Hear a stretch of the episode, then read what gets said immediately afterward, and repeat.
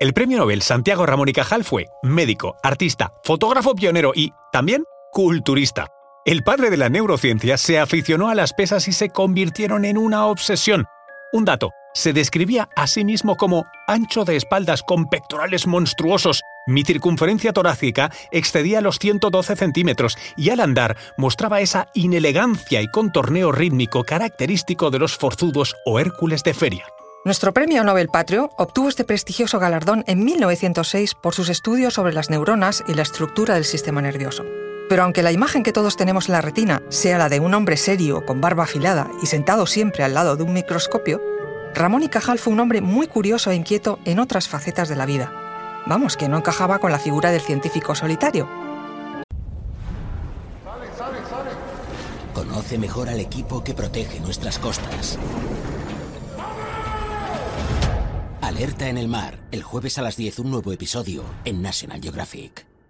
Soy María José Rubio, historiadora y escritora. Y yo soy Luis Quevedo, divulgador científico. Y esto es Despierta tu curiosidad un podcast diario sobre historias insólitas de National Geographic.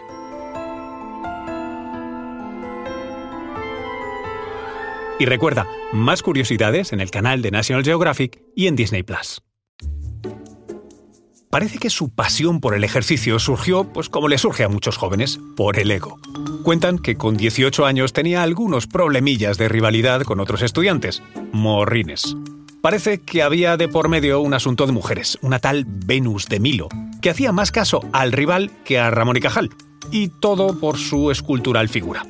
Aquel hecho le impulsó a apuntarse a un gimnasio en la Plaza del Pilar de Zaragoza. Y algo curioso, como estudiante no llegaba a fin de mes, así que para pagar la cuota del gimnasio llegó a un acuerdo con el dueño. Este le dejaba entrenar gratis y a cambio Ramón y Cajal le daba clases de ciencias, ya que el propietario acababa de empezar a estudiar medicina Parece ser que la deformación profesional o la vocación le podía y no podía evitar dar consejos al resto de colegas del gimnasio, el cómo evitar lesiones o cómo curarlas ya producidas. La pregunta es, ¿qué fue antes, el huevo o la gallina? O, eh, mejor dicho en este caso, el deporte o la medicina. El científico siempre confesó que su pasión por la anatomía le llevó a acercarse a la gimnasia culturista.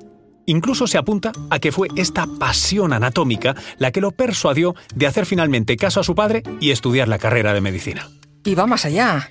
Por eso se especializó en la anatomía de los tejidos y la célula vistos al microscopio, es decir, la histología.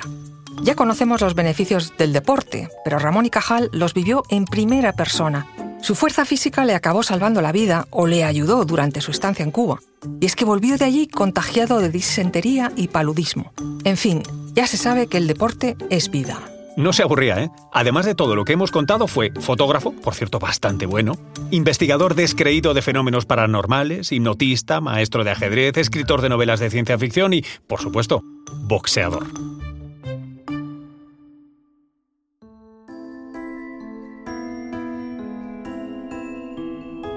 Recuerda que Despierta tu Curiosidad es un podcast diario sobre historias insólitas de National Geographic. Disfruta de más curiosidades en el canal de National Geographic y en Disney Plus.